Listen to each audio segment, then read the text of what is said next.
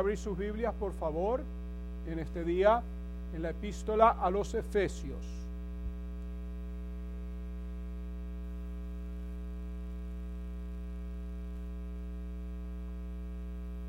La epístola a los Efesios.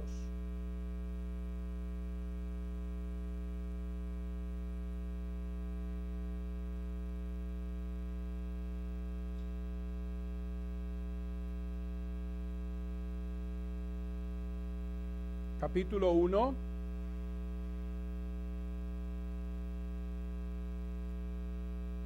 Comenzando a leer desde el versículo 7. Efesios capítulo 1, comenzando a leer desde el versículo 7. Dice la palabra de Dios, en quien tenemos redención por su sangre el perdón de pecados según las riquezas de su gracia, que hizo sobreabundar para con nosotros en toda sabiduría e inteligencia, dándonos a conocer el misterio de su voluntad según su beneplácito, el cual se había propuesto en sí mismo, de reunir todas las cosas en Cristo, en la dispensación del cumplimiento de los tiempos, así las que están en los cielos como las que están en la tierra. En él asimismo tuvimos herencia, habiendo sido predestinados conforme al propósito del que hace todas las cosas según el designio de su voluntad, a fin de que seamos para alabanza de su gloria a nosotros los que primeramente esperábamos en Cristo. En él también vosotros, habiendo oído la palabra de verdad, el evangelio de vuestra salvación, y habiendo creído en él, fuisteis sellados con el Espíritu Santo de la promesa, que es las arras de nuestra herencia hasta la redención de la posesión adquirida para alabanza de su gloria. Que el Señor bendiga esta su santa palabra. Pueden tomar asiento.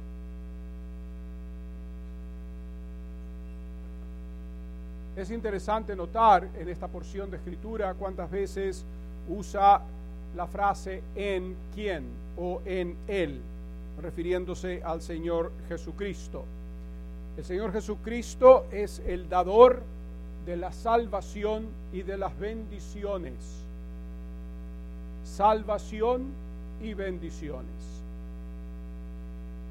Las escrituras registran muchos títulos dados al Señor Jesús, siendo uno de ellos el Salvador del mundo. Porque dice, y nosotros hemos visto y testificamos que el Padre ha enviado al Hijo el Salvador del mundo. Primera de Juan 4:14. Y nosotros hemos visto y testificamos que el Padre ha enviado al Hijo, el Salvador del mundo. Este título único nos asegura que cuando el Padre envió a su Hijo de las glorias del cielo a un mundo perdido en el pecado, no fue para que fuera solo el Mesías de los judíos, o asumir el trono de David como rey de Israel, o castigar a las perversas naciones gentiles que eran idólatras. Él fue enviado para ser el Salvador del mundo. No hay otro Salvador, Él es el único Salvador.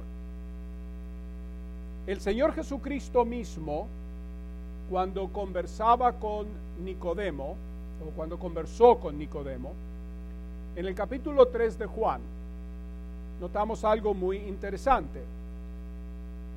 Vamos a hablar de él primeramente como el Salvador del mundo. Todo el mundo conoce Juan 3:16, ¿verdad? Esa es una de las cosas que le dijo a Nicodemo mientras hablaba con él. De tal manera amó Dios al mundo que dio su Hijo unigénito para que todo aquel que en él cree no se pierda, mas tenga vida. Todo el mundo conoce Juan 3:16. Ahora, lo triste de un versículo famoso es que los versículos que lo preceden o lo siguen muchas veces se olvidan o no son tan famosos. Y esto pasa también con el versículo 17 del capítulo 3 de Juan. Porque es verdad que de tal manera amó Dios al mundo que dio a su Hijo unigénito para que todo aquel que cree en Él no se pierda, mas tenga vida eterna. Pero ¿cómo lo demostró eso Dios? Dice el próximo versículo, y este es el Señor Jesucristo hablando, porque no envió Dios a su Hijo al mundo para condenar al mundo, sino para que el mundo sea salvo por Él. ¿Cuál es el propósito por el cual el Padre envió a su Hijo al mundo? No para condenar el mundo, aunque el mundo merezca la condenación, sino para salvar al mundo. Es tan interesante notar que un, Dios tan santo como es Dios esté interesado en una raza tan caída y tan pecaminosa como la raza humana. Y él estaba dispuesto a venir aquí abajo personalmente para rescatar esa raza humana, sabiendo todo lo que le iban a hacer. Y sabiendo todo lo que le iban a hacer, como quiera vino. Si tú sabes que vas a ir a un lugar donde te van a caer a palos y te van a, moler a palos y darte todo tipo de golpes y hasta matarte, tú irías a ese lugar.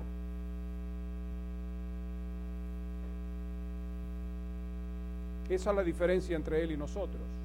Él vino a este lugar y estuvo dispuesto a sufrir los palos y las espinas de la corona de espinas y los clavos en la cruz y los insultos y los esputos y toda la clase de, de cosas que le hicieron. Él estaba dispuesto a sufrir todo eso. Lo sabía desde el principio porque lo dijo muchas veces a través de su ministerio aquí en la tierra porque ese era exactamente lo que él necesitaba hacer para poder salvar esta raza humana, para poder vengar su santidad. Cuando el Señor Jesucristo murió en la cruz, no comprometió en ningún momento su santidad y al mismo tiempo pudo salvar al pecador. Era como cuando sanaba, por ejemplo, un leproso. La ley del Levítico prohibía que una persona que no era leprosa tocara a un leproso, porque si tú tocabas un leproso, aunque fuera por accidente, tenías que aislarte del campamento, tenías que aislarte de la ciudad, tenías que aislarte de la sociedad por un número de días y después lavarte y bañarte y presentarte ante el sacerdote y ofrecer un sacrificio. Y, si no te había contaminado, perdón, la lepra en cuanto a que tú te convirtieras en leproso, como quiera, ya eras inmundo. La diferencia es que cuando el Señor Jesucristo tocaba a un leproso, él no se contaminaba, sino que el leproso era sanado. De la misma manera, de la misma manera es en cuanto a la salvación. Él rozó codos, como quien dice, con los pecadores y los publicanos y las rameras, y se sentó a comer con ellos. Pero él no fue contaminado ni fue influenciado por el mundo, sino que él influenció al mundo. Porque él es santo y su santidad es en esencia totalmente absoluta. Nada la puede afectar. Por eso dice, no envió Dios a su Hijo al mundo para condenar al mundo, sino para que el mundo sea salvo por él. Solo él podía salvar el mundo, como lo hizo. Dice, pero hay mucha gente inconversa. No se preocupen, eso ha ocurrido a través de todas las edades. Siempre los salvos son la minoría. Yo antes cuando leía la Biblia creía que, oh, wow, le dio de comer a los cinco mil hombres, más las mujeres y los niños, y después le dio de comer a los cuatro mil, más las mujeres y los niños, y les habló a las multitudes en el monte, y esto y aquello, y predicó por todas partes. Oh, ¿verdad? Pero cuando uno viene a ver cuando Él murió en la cruz y resucitó y estuvo aquí 40 días y después ascendió al cielo, en ese trayecto de 10 días, antes que bajara el Espíritu Santo, se reunieron todos los creyentes en el aposento alto en Jerusalén. ¿Y cuántos eran los creyentes en Jerusalén? 120. Porque todos aquellos que vieron sus milagros y fueron alimentados y los sanó y hasta resucitó muertos, no significa que toda esa gente lo aceptó. Ellos querían los milagros, pero no la salvación. El ser humano muchas veces quiere los beneficios, pero no las responsabilidades.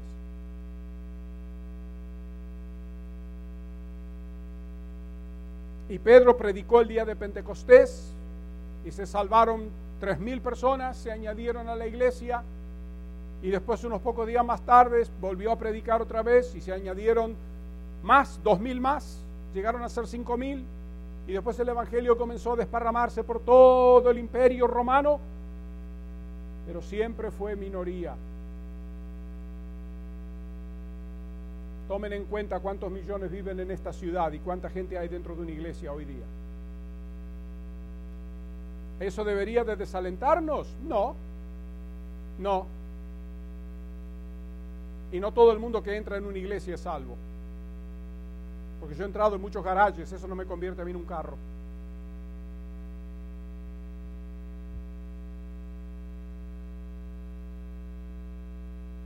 Puede que tengas religión, pero lo que tú necesitas en tu vida no es religión. Lo que tú necesitas en tu vida es tener una relación personal con el Señor Jesucristo. ¿La tienes? ¿La tienes? A veces tenemos la tendencia, yo tengo la tendencia de creer que porque toda la gente ya ha venido a la iglesia tantas veces y ha escuchado tantos mensajes que ya, ya son salvos. Uno nunca sabe qué es lo que hay en el corazón de una persona. No puedo tomar a nadie por regalado. No se olviden que Judas Iscariote era un apóstol y nunca fue salvo. No quiero decir con eso que aquí adentro haya algún Judas, pero que no, lo mato.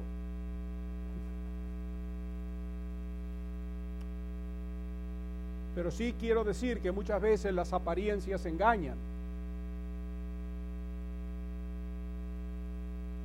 Yo he oído de testimonios de una predicación en una iglesia y el director del coro vino al frente a aceptar a Cristo. Inclusive hasta pastores han aceptado a Cristo después de ser pastores. No se crean que porque un pastor es un pastor ya está tiene el cielo ganado. El cielo no se gana. El cielo se acepta por gracia por medio de la fe es un regalo, lo tienes que aceptar. El Señor es el que salva, tú no puedes ganarte la salvación. Por esa razón el Señor Jesucristo dijo, el, el, Padre envió a su Hijo al mundo no para condenar al mundo, sino para que el mundo sea salvo por él. Y eso es verdad todavía hoy día. Dios todavía hoy día quiere que el mundo sea salvo. Y eso va a continuar siendo verdad hasta el día que Él venga. ¿Eh? De hecho, este título especial, El Salvador del Mundo, es usado solo una vez más en la Biblia. Fuera de primera de Juan 4:14, se usa solo una otra vez en la Biblia, en el Nuevo Testamento. ¿Y sabe quién lo usó? Lo usaron los samaritanos en vez de los judíos. Qué interesante. Los samaritanos. ¿eh? Cuando llegaron a conocer a Jesús, a medida que él ministraba entre ellos por un par de días. ¿Se acuerdan la historia? Vino a Samaria y encontró una mujer, la famosa samaritana. No sabemos su nombre, en el cielo nos vamos a enterar. Esta mujer vino a sacar agua y dice que en el mediodía el Señor cansado se sentó en el pozo de Jacob, ¿no es cierto? Y esta mujer viene a buscar agua. Ahora, tomen en cuenta algo. Las mujeres en los pueblos en esos tiempos, cuando salían a buscar agua, y aún todavía quizás en lugares remotos, pasa lo mismo, no van a sacar agua al mediodía. El agua se saca a la mañana. Primeramente porque al mediodía hace un calor que raja la tierra. y porque tienen que hacer sus quehaceres domésticos. Entonces no van a ir a buscar agua a, las 12 del mediodía, sino que vienen a buscar el agua temprano en la mañana. Pero esta mujer vino al mediodía. ¿Por qué? Bueno, porque era una mujer caída. Y para evitar los chismes del pueblo, porque era una mujer caída, sabe que la gente que no tiene oficio se pone a hablar de otro. Ella, para evitar los chismes, que hablaran de ella, que la vieran, venía vino sola a buscar agua al mediodía. Y encuentra, se encuentra con el Señor. Y el Señor le dice, dame de beber. Noten que Él es el que comienza la conversación. Ahora recuerden, Él es como hombre judío y ella es samaritana. Para nosotros esto hoy día no significa mucho. Porque ¿qué era un samaritano? Bueno, esta gente, los samaritanos, eran una mezcla entre gentiles y judíos. Porque los samaritanos surgieron a razón de cuando Asiria invadió las diez tribus del norte, que se llamaba Israel, capital Samaria. Esas tribus fueron llevadas cautivas y trajeron otra gente y poblaron la tierra y se casaron entre sí, matrimonios mixtos, y de eso salieron los samaritanos. Eran una raza considerada por los judíos una raza impura, ¿ok? Porque eran una mezcla de sangre judía que se había convertido en adherentes a una religión casi judía, la cual era también pagana. Porque trajeron de las religiones paganas y la mezclaron con la fe judía y eso era lo que ellos adoraban. Y por eso eran considerados inmundos tanto físicamente como espiritualmente. Eran tan odiados los samaritanos que los judíos cuando viajaban, y los que hemos ido a Israel, ¿se acuerdan? Judea está en el sur, ¿verdad? Y en el norte está la Galilea. Iban para ir de Judea a Galilea, tenían que pasar por Samaria, pero no lo hacían así. Muchos cruzaban el Jordán entraban en la tierra de Moab, que hoy día es Jordania, y subían por ahí hasta Decápolis, en las alturas del Golán, y después cruzaban otra vez para entrar en la Galilea. Solamente por no pasar por Samaria. ¿Por qué? Porque no querían contaminarse con los samaritanos. Tanto era el odio que les tenían. Ahora les dije todo eso para que supieran que son los samaritanos existen todavía hoy día, hay como unos 500, samaritanos, no, pero 400, 500 samaritanos hay. Y solamente creen en los primeros cinco libros de Moisés, más nada. Y eso lo hacían los judíos por no estar metidos con los samaritanos. Es como nosotros hoy día estamos acá en el Bronx y queremos ir a Staten Island. Y en vez de ir directo por adentro de la ciudad, por Manhattan, ¿no es cierto? O entrar por Queens y Brooklyn y llegar a Staten Island, cruzamos y entramos a Nueva Jersey y cruzamos por todo Nueva Jersey hasta llegar al puente Goethals y de ahí cruzamos de vuelta a entrar en Nueva York, Staten Island, solo para evitar Manhattan o Brooklyn y Queens. Ahora, sabemos que las razones nuestras serían por conveniencia más que por odio a los manhattianos. pero les da una idea de por qué hacían toda esa ronda para entrar por el odio que les tenían a los samaritanos. Y, es interesante que estos samaritanos dijeran lo que dijeron. El Señor Jesús está hablando con esta mujer, es una mujer samaritana, él es judío, porque ella inclusive le pregunta, le dice, ¿cómo tú siendo judío hablas conmigo que soy samaritana? Ella se sorprendió. Y no se sorprendió solo ella, sino cuando los apóstoles volvieron, que habían ido a buscar comida, lo vieron hablando con la mujer, dice, y se sorprendieron. ¿Por qué? Porque él siendo judío estaba hablando con una samaritana. Y eso no se permitía. Y no solamente eso, pero él era hombre y ella mujer. Menos todavía. ¿Y qué les responde él? yo he tenido una comida para comer que vosotros no conocéis. Él estaba feliz y contento. ¿Por qué? Porque esta mujer caída ah, lo había aceptado. se había salvado.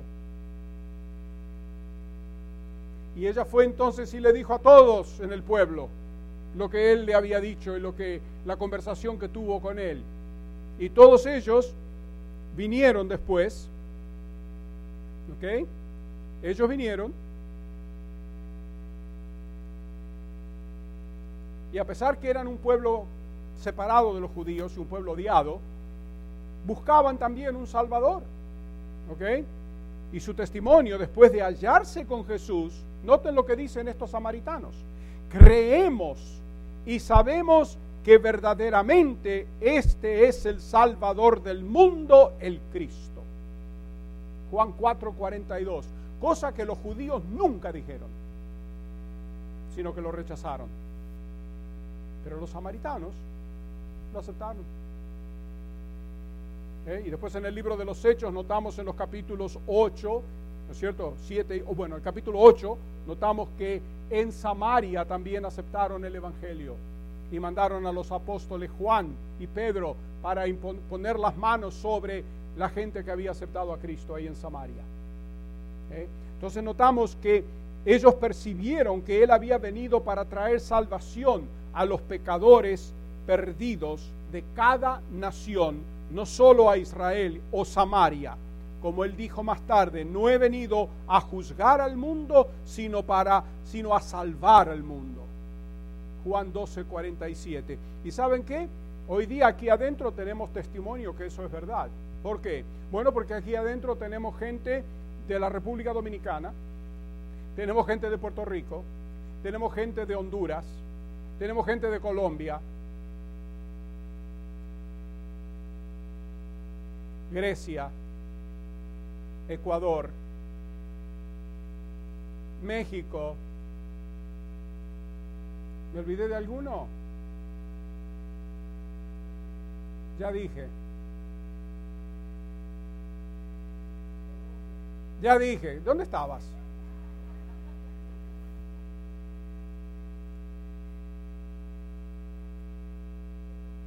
Hasta inclusive tenemos gente de Estados Unidos.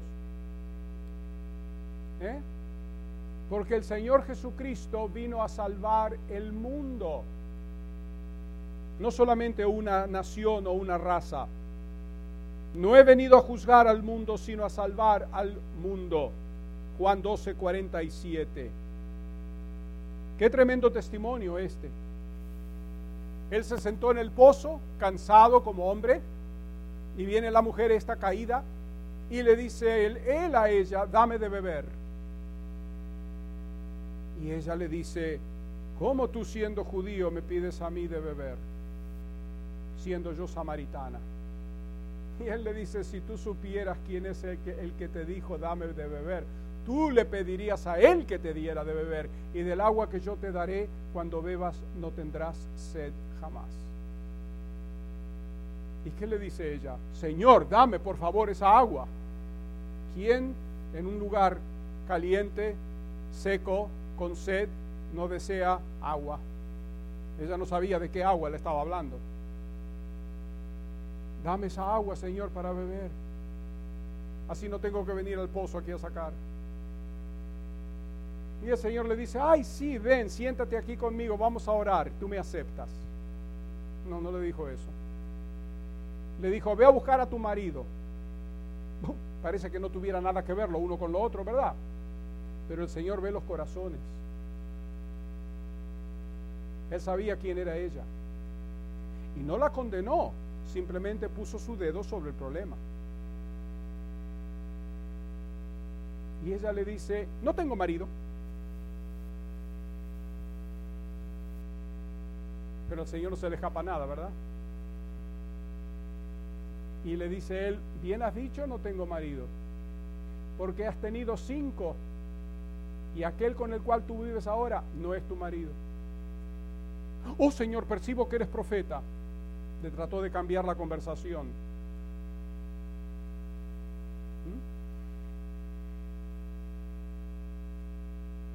¿Mm? ¿Qué, notamos ahí? Ella era una mujer caída, pecadora, rechazada por la sociedad, tanto samaritana y mucho más por los judíos, pero el Señor Jesucristo no la condena no la rechaza, sino que la alcanza con su cariño, con su amor y le da la salvación.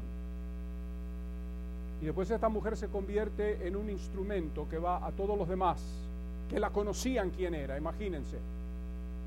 Todo el mundo sabía quién era ella.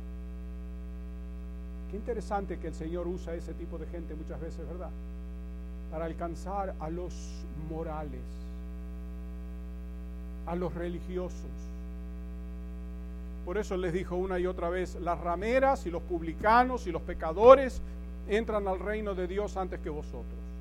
Y claro, cualquier religioso no le gusta eso.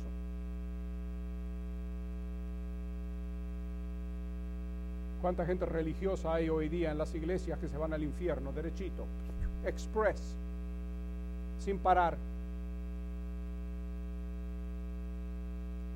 Es triste. Por eso necesitamos saber que Él es nuestro Salvador. Él le ofreció el agua de vida eterna a esta mujer samaritana. Y Él te la ofrece a ti hoy día si es que tú nunca lo has aceptado. Porque es el mismo mensaje, a través de los siglos no ha cambiado, es el mismo mensaje de siempre. Así que Él mandó a sus discípulos, después que resucitó de los muertos, que se predicase en su nombre el arrepentimiento y el perdón de pecados en todas las naciones. Nos dice el Evangelio según San Lucas 24, 47. Él se convirtió para el Padre en la propiciación por los pecados de todo el mundo. Es lo que dice el apóstol Juan ahí en primera de Juan 2.2. Y Él es la propiciación para nuestros pecados. Y no solo para los nuestros, sino para los pecados de todo el mundo. No hay ni una sola persona aquí adentro que esté más allá del alcance de Dios. La persona que no es salva es porque no quiere serlo. Y yo te voy a decir una cosa hoy a ti. Quien quiera que seas, hay tres cosas que te van a mantener lejos de Dios. Lo primera, la primera es la inmoralidad.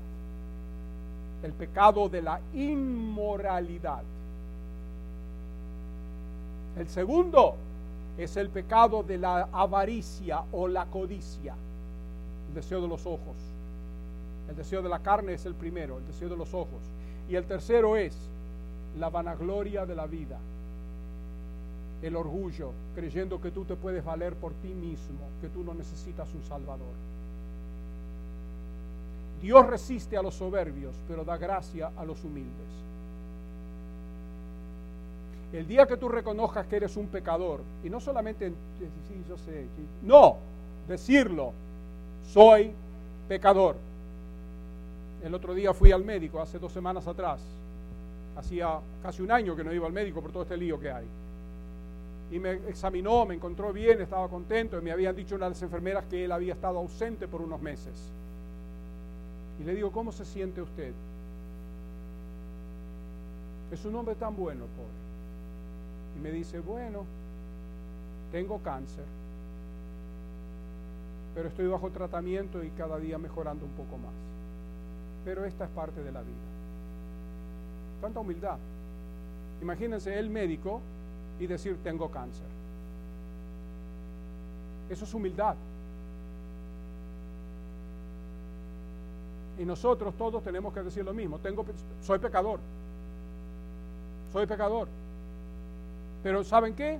Regocíjense porque el Señor Jesucristo vino a este mundo a salvar pecadores.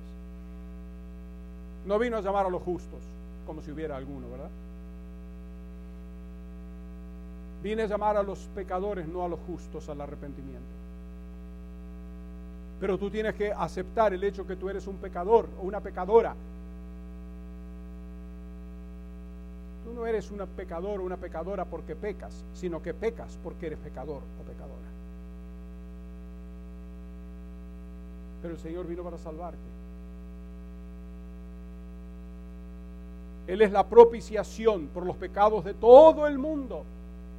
De todo el mundo. No hay persona en esta tierra que desee la salvación que no la pueda obtener. pero es solo a través de Cristo Jesús. Yo no me llevo por esas cosas que la gente dice ahí afuera sin saber. Ah, pero todos los caminos dirigen a Dios, todas las religiones dirigen a Dios. No, Señor. Solo un solo camino dirige a Dios y ese camino es Cristo. No hay otro. No hay otro. No hay otro. Él dijo, yo soy el camino y la verdad y la vida. Nadie viene al Padre sino por mí. Y en ningún otro hay salvación porque no hay otro nombre dado a los hombres por medio o a través del cual podamos ser salvos. No hay otro. No hay otro. Cuando Él se ofreció su vida como sacrificio por los pecados, murió y resucitó. Él es la propiciación por nuestros pecados. Los que hemos creído en Él como Salvador personal, debemos ahora ser sus testigos. ¿Y dónde? Bueno, Él dijo, me seréis testigos en toda Judea y Samaria, ¿no es cierto? y hasta lo último de la tierra. ¿Cómo lo ponemos eso en términos de hoy día? ¿Eh? Cuando somos salvos, le seremos testigos en el Bronx, y en Manhattan, y en Queens, y en Westchester, y en Long Island, y en New Jersey, y en California, y en Canadá, y en México, y en todos los lugares donde Él nos lleve. Pero comenzamos donde estamos. Comenzamos donde estamos. Si tú eres salvo o eres salva, ¿cuándo fue la última vez que le hablaste a alguien de Cristo? Para traerlo a sus pies. Y si tú no eres salvo o no eres salva, hoy es el día de salvación, hoy es la hora señalada. ¿Qué estás esperando? Como le dije yo a mi, sobrinieta el otro día, Estamos hablando y le digo, bueno, el Señor Jesucristo viene pronto. Y ella me mira y me dice, ¿y en el cielo vamos a poder tener hijos? Le dije, no. Se puso a llorar. Y mi sobrina me dice, ay, quería pararte. Le digo, no, ¿por qué? Que dile la verdad. Están tratando de ocultarle. Les, les hablan de, de Santa Claus y no les dicen la verdad. En el cielo no vamos a tener, ni nos vamos a dar en casamiento, ni nos vamos a casar. Por eso yo comencé desde aquí abajo.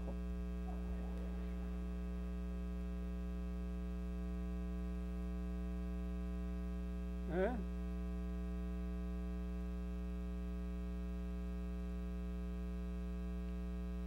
Hoy es el día de salvación. Hoy es la hora señalada. Y los que no están casados no se preocupen, que el Señor dice en el profeta Jeremías que Él tiene una herencia mejor para los eunucos y los solteros en el cielo que la de hijos e hijas. Mañana estaba leyendo mis devociones, ¿saben lo, que, me enteré? Aprendí algo nuevo. Uno, nunca deja de aprender. La única promesa física o bendición física de la cual habla la Biblia, o sea, bendición eh, bendición eh, física, ¿cómo se dice? Material. La única son los hijos.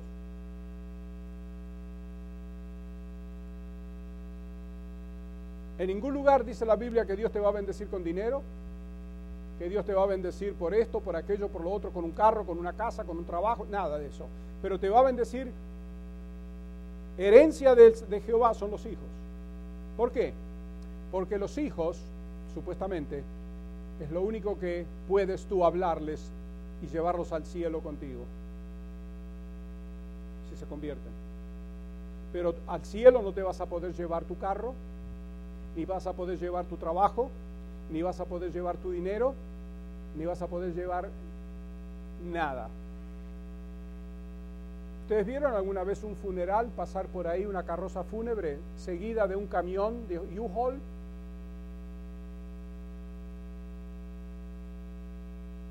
Tanto que se afana el mundo por las cosas materiales que van a perder como quieran.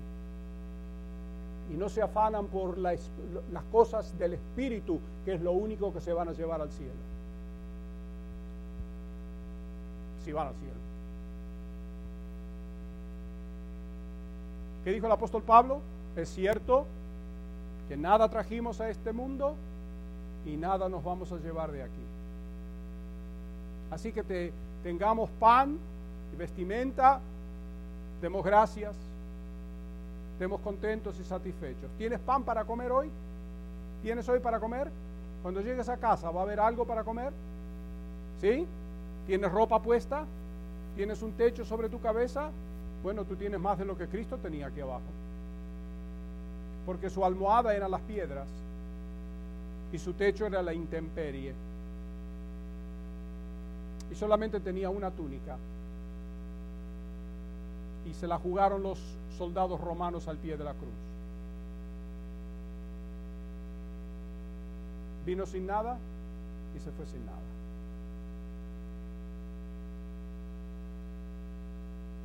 Un misionero hizo esta pregunta. El misionero, por, por, por cierto, que fue matado con los otros cuatro en Ecuador en 1956 por los Aucas, Jim Elliot, dijo, no es necia la persona que pierde lo que no puede guardar para ganar lo que no puede perder.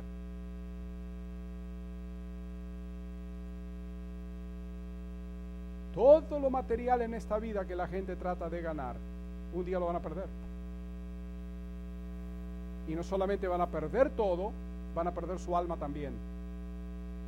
Pero si tú aceptas a Cristo, eres salvo, ganaste el alma, ¿no es cierto? Pierdes todo lo demás para ganar lo más importante. Es la parábola de la gran perla, que el Señor dice que eh, un mercader halló una gran perla o el tesoro escondido, fue y vendió todo lo demás para conseguir la perla de gran precio. Cristo es la perla de gran precio. ¿Eh?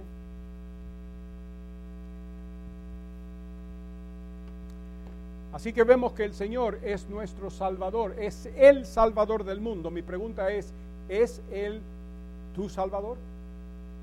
¿Tú honestamente puedes decir sentado o sentada ahí en tu asiento que Él es tu Salvador hoy?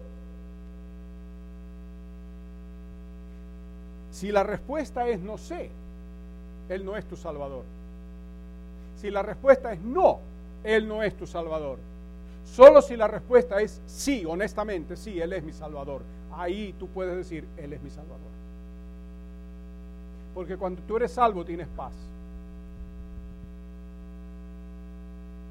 No por quien tú eres, ni lo que dices, ni lo que haces, sino por quien Él es. ¿Es Él tu Salvador? Piénsalo.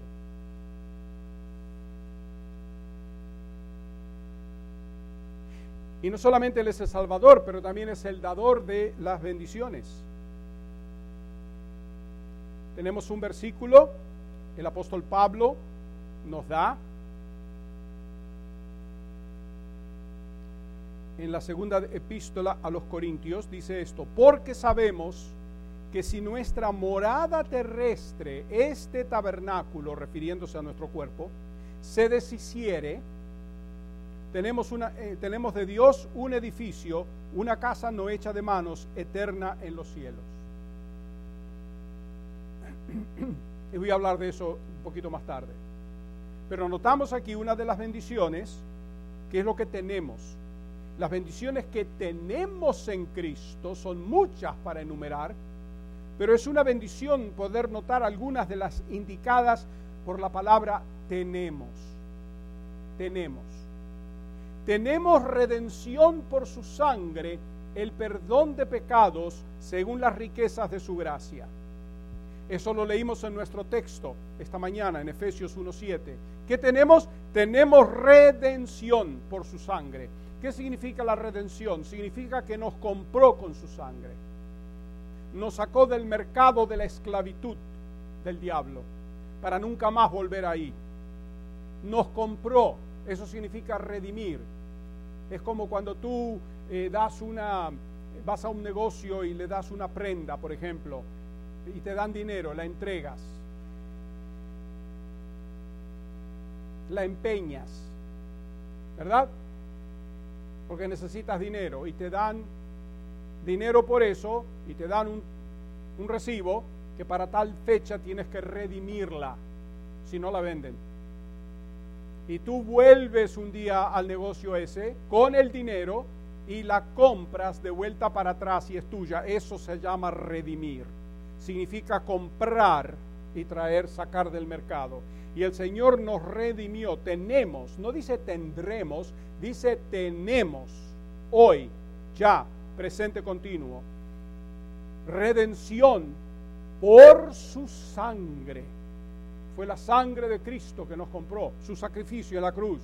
El perdón de pecados según las riquezas de su gracia. Es de acuerdo a su riqueza que somos salvos, no de acuerdo a nuestros méritos. Fuimos comprados por Él. Ahora somos posesión suya. Le pertenecemos a Él. Si tú eres un creyente, Hoy día mucha gente está hablando de sus derechos, ¿sí o no?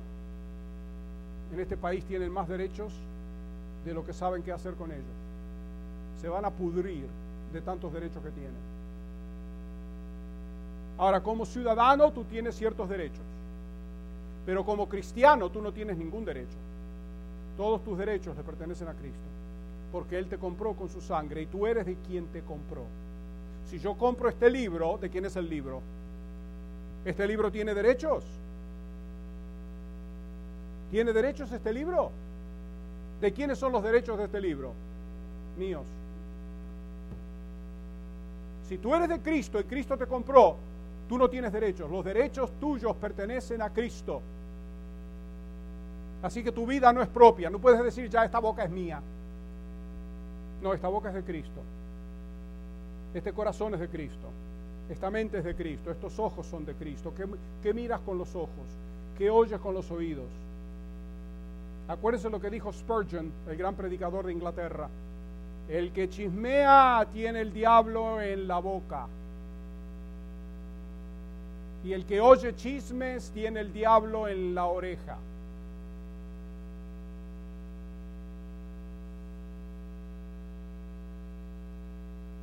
¿A qué prestas tú tu oído? ¿A qué prestas tú tu boca? ¿A qué prestas tú tus manos? El que hurtaba dice no hurte más, sino trabaje con sus manos para darle a aquel que tiene necesidad.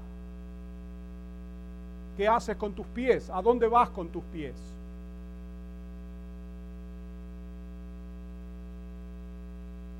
Permaneced en mí y yo en vosotros, porque sin mí nada podéis hacer. Si tú eres cristiano o cristiana, tú perteneces a Cristo. Tú tomas decisiones en tu vida muchas veces sin ni siquiera considerar lo que Dios dice. Muchos cristianos, di que cristianos hacen eso.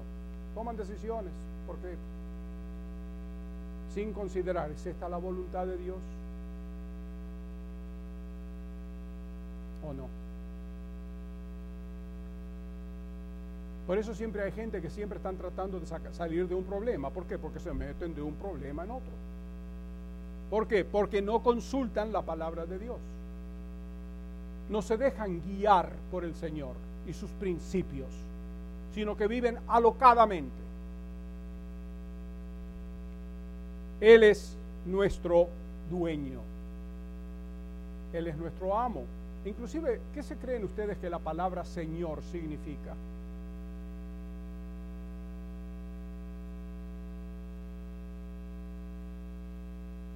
La palabra Señor, ya sea en el griego Kyrios o en el hebreo Adonai, significa amo. Si, si eres el amo, tú y yo somos los siervos.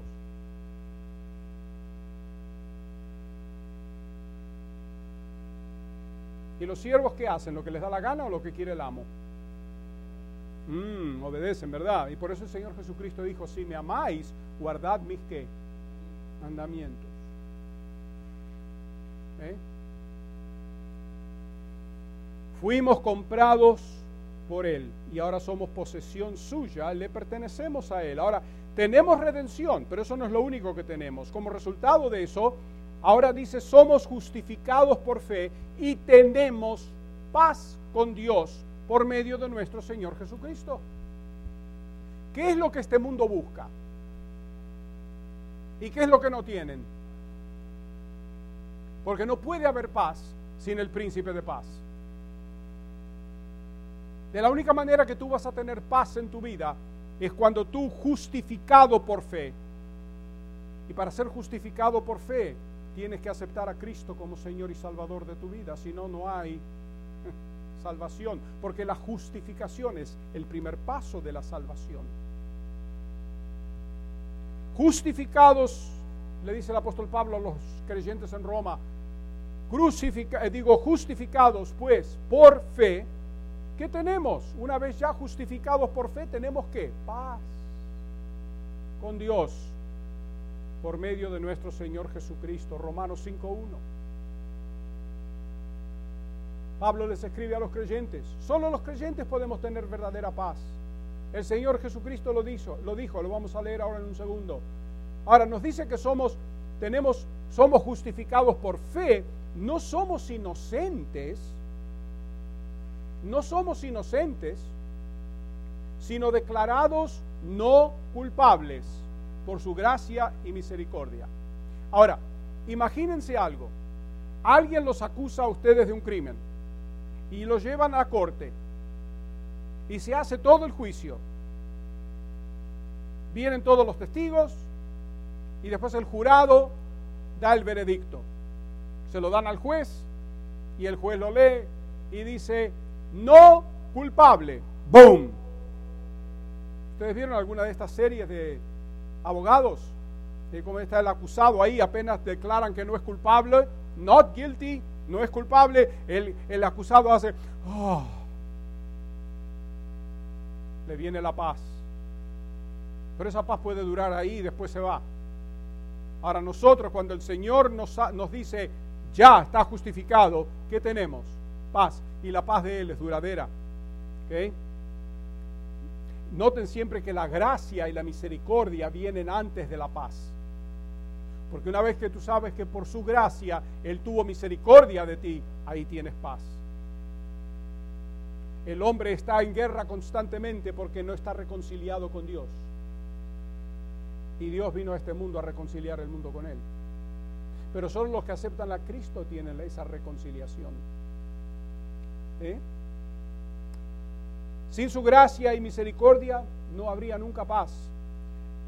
El Señor Jesucristo lo dijo la última noche antes de su pasión. Dijo, la paz os dejo, mi paz os doy.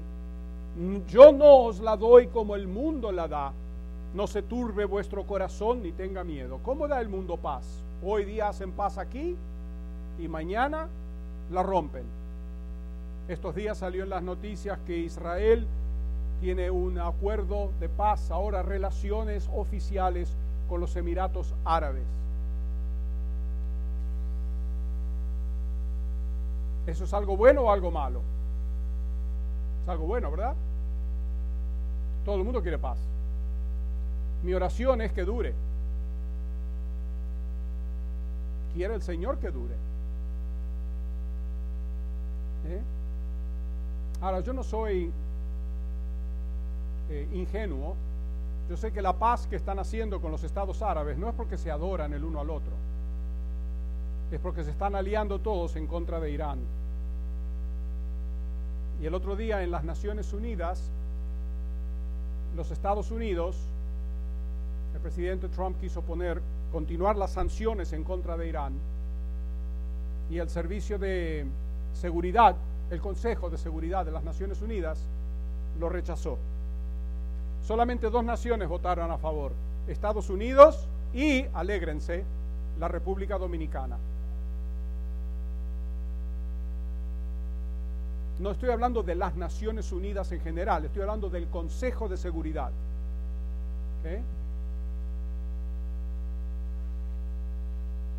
Este es un mundo impío. Cada día peor. Cada día peor. Pero no se preocupen porque el Señor todavía está sentado en el trono. Y Él está en control de todas las cosas. Y confiamos que a través de esto Él va a bendecir la República Dominicana porque hizo un esfuerzo por hacer lo correcto.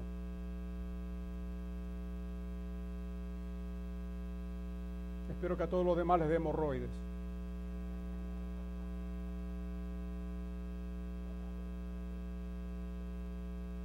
En la República Dominicana.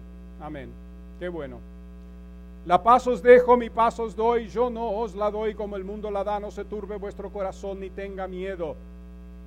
Y por tales promesas la Biblia nos da la certeza de la salvación.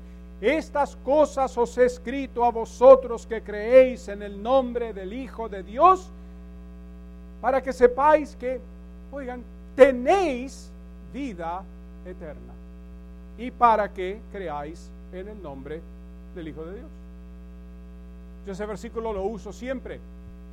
Cuando alguien me dice, nadie puede saber si es salvo o no, digo, pues yo sí. Y no lo sé porque soy mejor que tú. Lo sé porque Dios lo dice y yo lo creo. Por eso tengo la certeza. La Biblia lo dice. Estas cosas os he escrito a vosotros que creéis en el nombre del Hijo de Dios. ¿Cuántos de ustedes creen en el nombre del Hijo de Dios? A ver la mano. Pero no mientan. No levante porque el Señor conoce tu corazón. ¿Tú crees en el nombre del Hijo de Dios? Levanta la mano bien alto. Los que creen en el nombre del Hijo de Dios. Creen en el nombre del Hijo de Dios. ¿Sí? ¿Creen? ¿Sí? ¿Creen? ¿No? ¿Por qué también me están mirando con esa cara de sospecha? Levanten la mano los que creen realmente en el nombre del Hijo de Dios. Creen que Jesucristo es el Hijo de Dios. ¿Lo creen eso? A ver, las manos.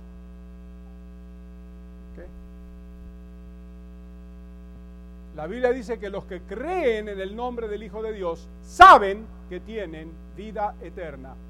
Y los que, que no levantaron la mano, les, les aconsejo que acepten al Hijo de Dios hoy antes que se vayan de aquí. Sí, porque si llegan a chocar yendo a la casa, se mueren, se van al infierno. La salvación no es juguete, es algo serio. Es tan serio que el, el Hijo de Dios dio su vida en la cruz tan serio es.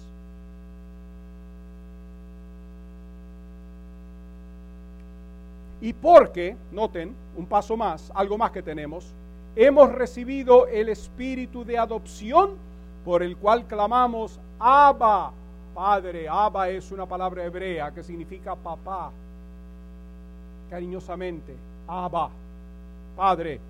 El Espíritu mismo da testimonio a nuestro espíritu, o sea, el Espíritu Santo da testimonio a nuestro espíritu, eh, nuestro espíritu de que somos hijos de Dios. Romanos 8, 15 y 16. Así que tenemos varias cosas. Tenemos redención, tenemos paz, tenemos eh, vida eterna, tenemos adopción de hijos, de acuerdo a lo que acabamos de leer. Este es el testimonio del Espíritu Santo que mora en nosotros, porque una de las cosas que ocurren cuando tú aceptas a Cristo como Señor y Salvador de tu vida, el Espíritu Santo entra y mora en, dentro tuyo.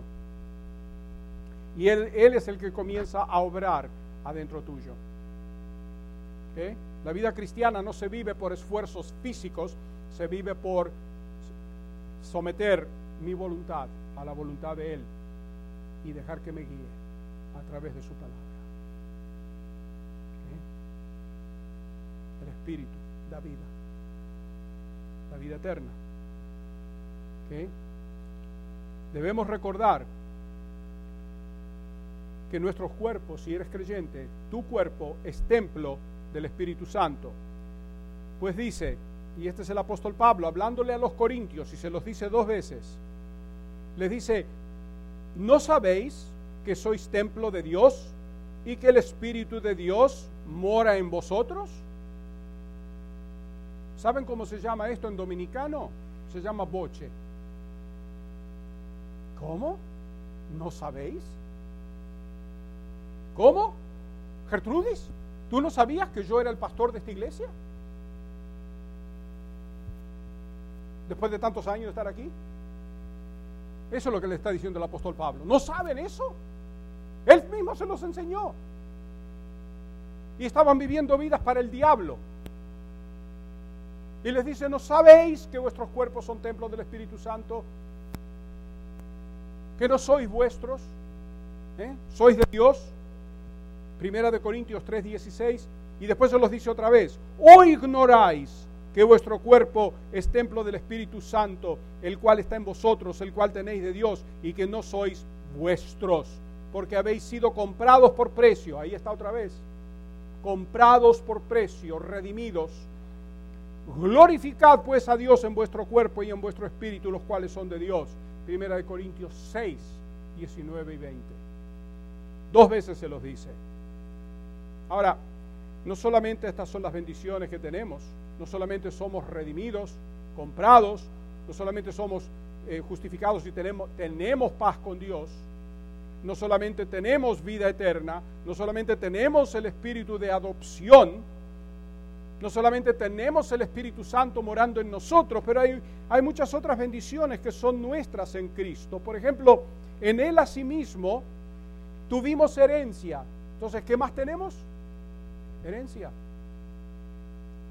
A fin de que seáis ah, para alabanza de su gloria, o a fin para que seamos, mejor dicho, para alabanza de su gloria, nosotros los que primeramente esperábamos en Cristo, en Efesios 1, 11 ah, y 12 que lo leímos al, al comenzar, pues somos coherederos con Él, porque dice otra vez en Romanos, y si hijos, también herederos, herederos de Dios y coherederos con Cristo, si es que padecemos juntamente con Él, para que juntamente con Él seamos glorificados.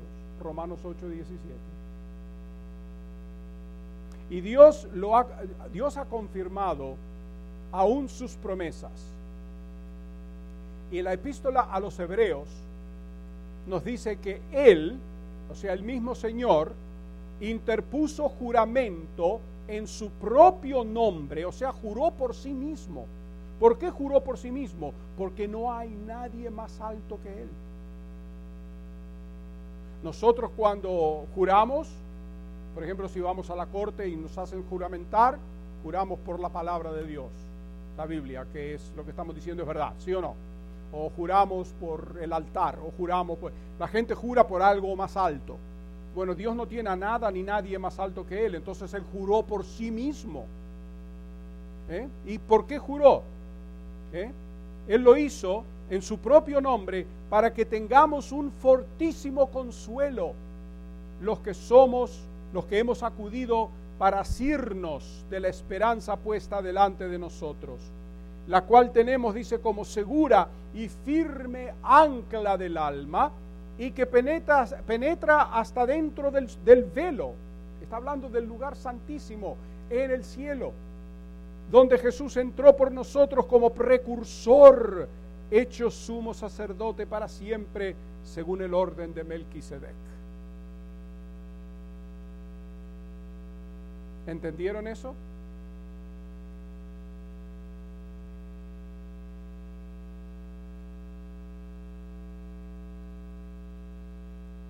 ¿Sí? ¿No? ¿Maybe? ¿No están aquí?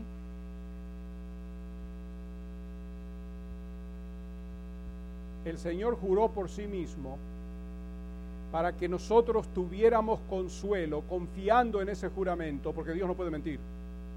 Amén. Ahí lo entendemos. Para que tengamos consuelo, ¿quiénes? Los que nos hemos asido de esta esperanza puesta delante de nosotros, la vida eterna, la redención, la salvación que tenemos en Cristo Jesús. Tenemos, dice, esta, esta certeza segura como firme ancla del alma. Ustedes vieron cuando un barco echa ancla, ¿qué pasa? Se queda ahí, porque el ancla se entierra ahí abajo en el fondo del mar. Y puede que el ancla se zafe, pero el ancla que Dios nos da no se zafa. Ahí no solamente no estamos anclados hacia abajo, un barco es anclado hacia abajo, ¿sí o no? Pero nosotros somos anclados hacia arriba. Y dentro del, lugar santísimo Entró por nosotros el Señor como precursor. Precursor significa que es el primero de muchos. Él entró ahí adentro y porque Él entró ahí adentro entraremos, entraremos nosotros también un día.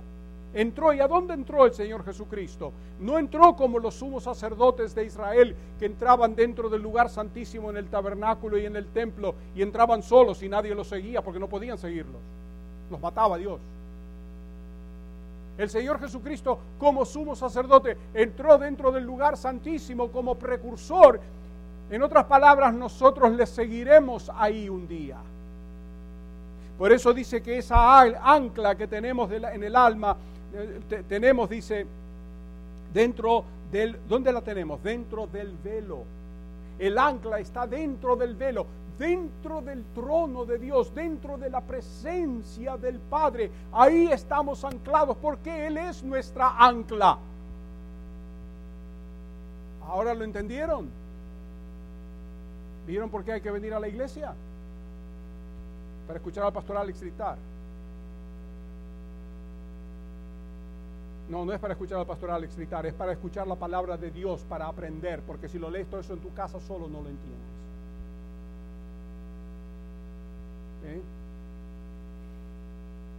Y noten que entró como sumo sacerdote. El sumo sacerdote en el templo y en el tabernáculo entraba, ofrecía la sangre y entraba dos veces. La primera era para ofrecer la sangre por sus propios pecados. Pero Cristo tiene pecados? No. Ahí hay la diferencia, ¿verdad? Y después que ofrecía para sus propios pecados, ahora ya estaba limpio, salía y después volvía a entrar otra vez para ofrecer sangre para los pecados de todo el pueblo. Cosa que celebran hoy día, aunque sin sangre, se llama Yom Kippur, pero no hay sangre. Y sin sangre no hay remisión. Triste. ¿Mm? Pero el Señor Jesucristo entró una sola vez para siempre. El sumo sacerdote entraba una vez al año, esas dos veces, y salía, ya.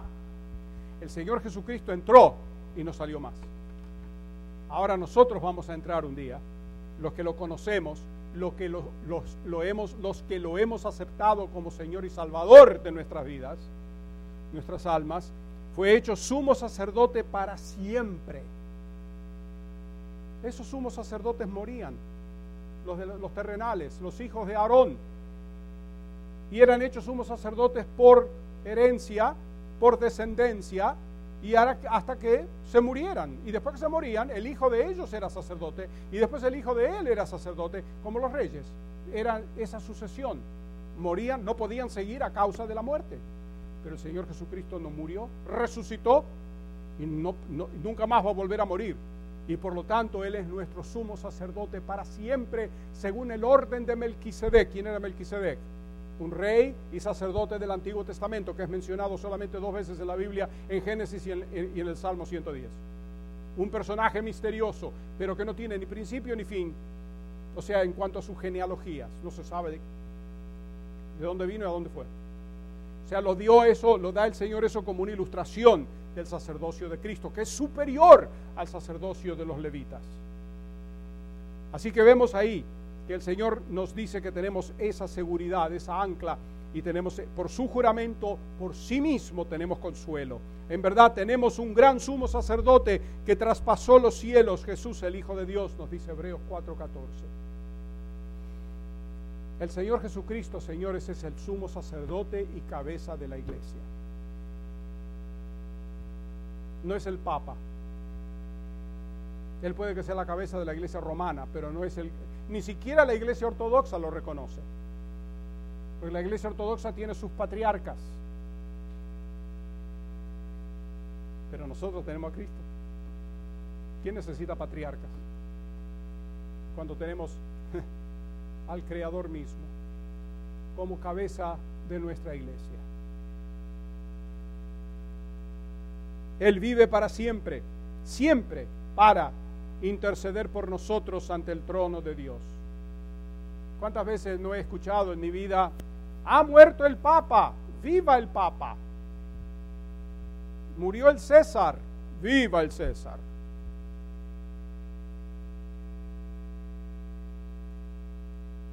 Cuando yo nací, el Papa era Pío XII.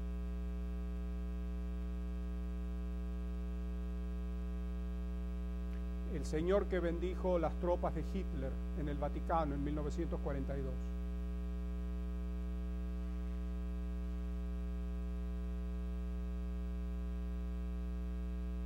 ¿Ok? Después vino Juan 23. Y el pobre duró poco, cuatro años. Después vino Pablo VI.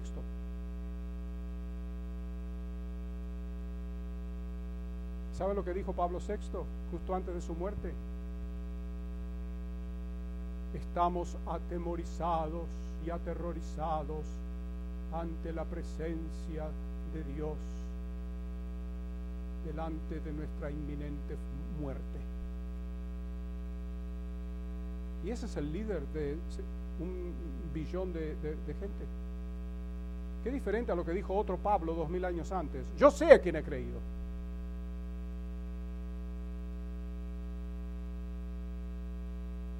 ¿Y después de Pablo VI, quién vino? No me acuerdo Si alguien. ¿Eh? No. Después de Pablo VI vino,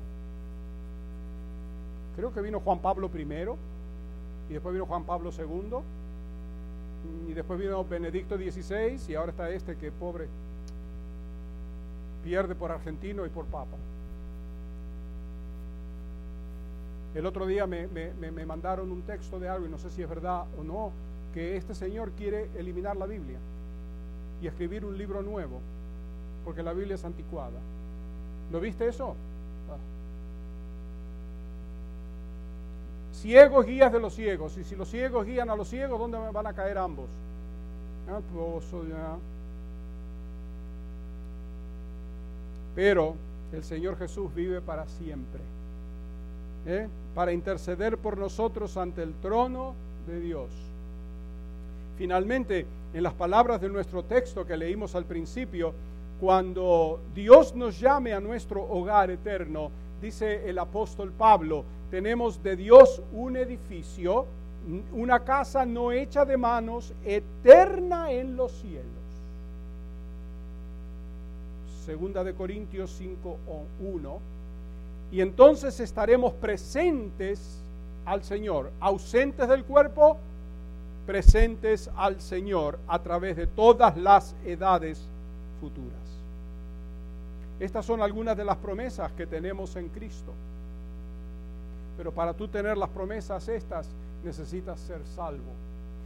Para tú tener las promesas de Cristo, necesitas tener a Cristo. Si no tienes a Cristo, no vas a tener tampoco las promesas.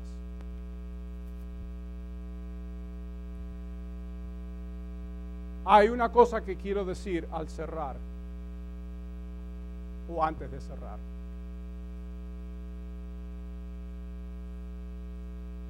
hay un solo pecado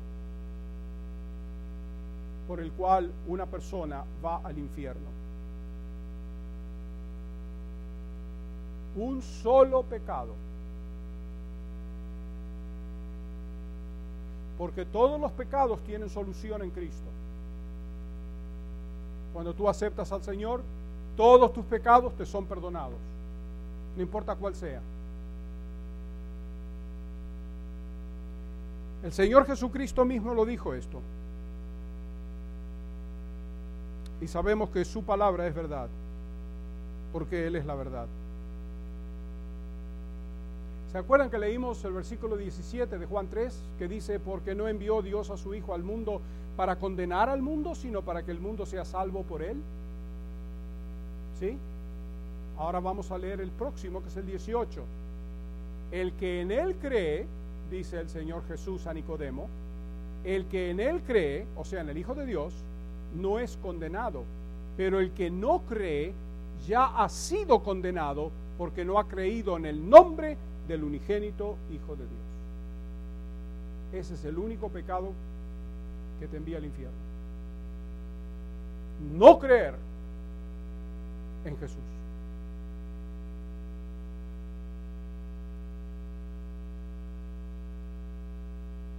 La decisión es tuya.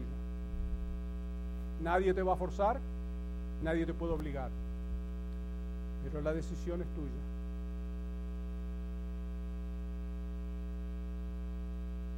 Espero que todo el mundo aquí adentro conozca al Señor Jesús como Señor y Salvador de su alma.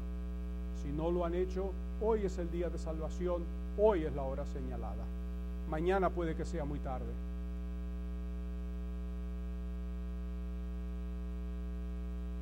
La muerte no avisa. Anoche falleció el hermano del presidente Trump.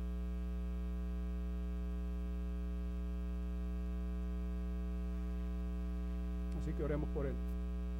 El consuelo, que le dé el Señor consuelo. Estaba enfermo, tenía Parkinson's, creo, no sé qué enfermedad tenía. Pero la muerte no respeta siquiera ni, ni arriba, ni abajo, ni al costado. La muerte no discrimina. Y tú no tienes garantía de que vas a vivir mañana. Así que piénsalo bien. Piénsalo bien. Y hazte esa pregunta. Sé honesto contigo mismo. Contigo misma. ¿Tengo a Cristo en mi corazón como Señor y Salvador de mi vida? ¿Sí o no? O simplemente no creo, o simplemente soy un hipócrita y, no, me hago el que creo, pero no creo. Te estás engañando a ti mismo si crees así. No hay salvación en ningún otro porque no hay otro nombre bajo el cielo dado a los hombres por el cual podamos ser salvos. No hay otro. No hay otro. No tienes nada que perder, solo todo que ganar cuando aceptas a Cristo.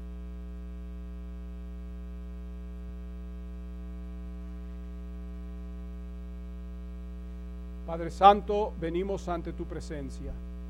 Una vez más, hoy día, Señor, no podemos enfatizar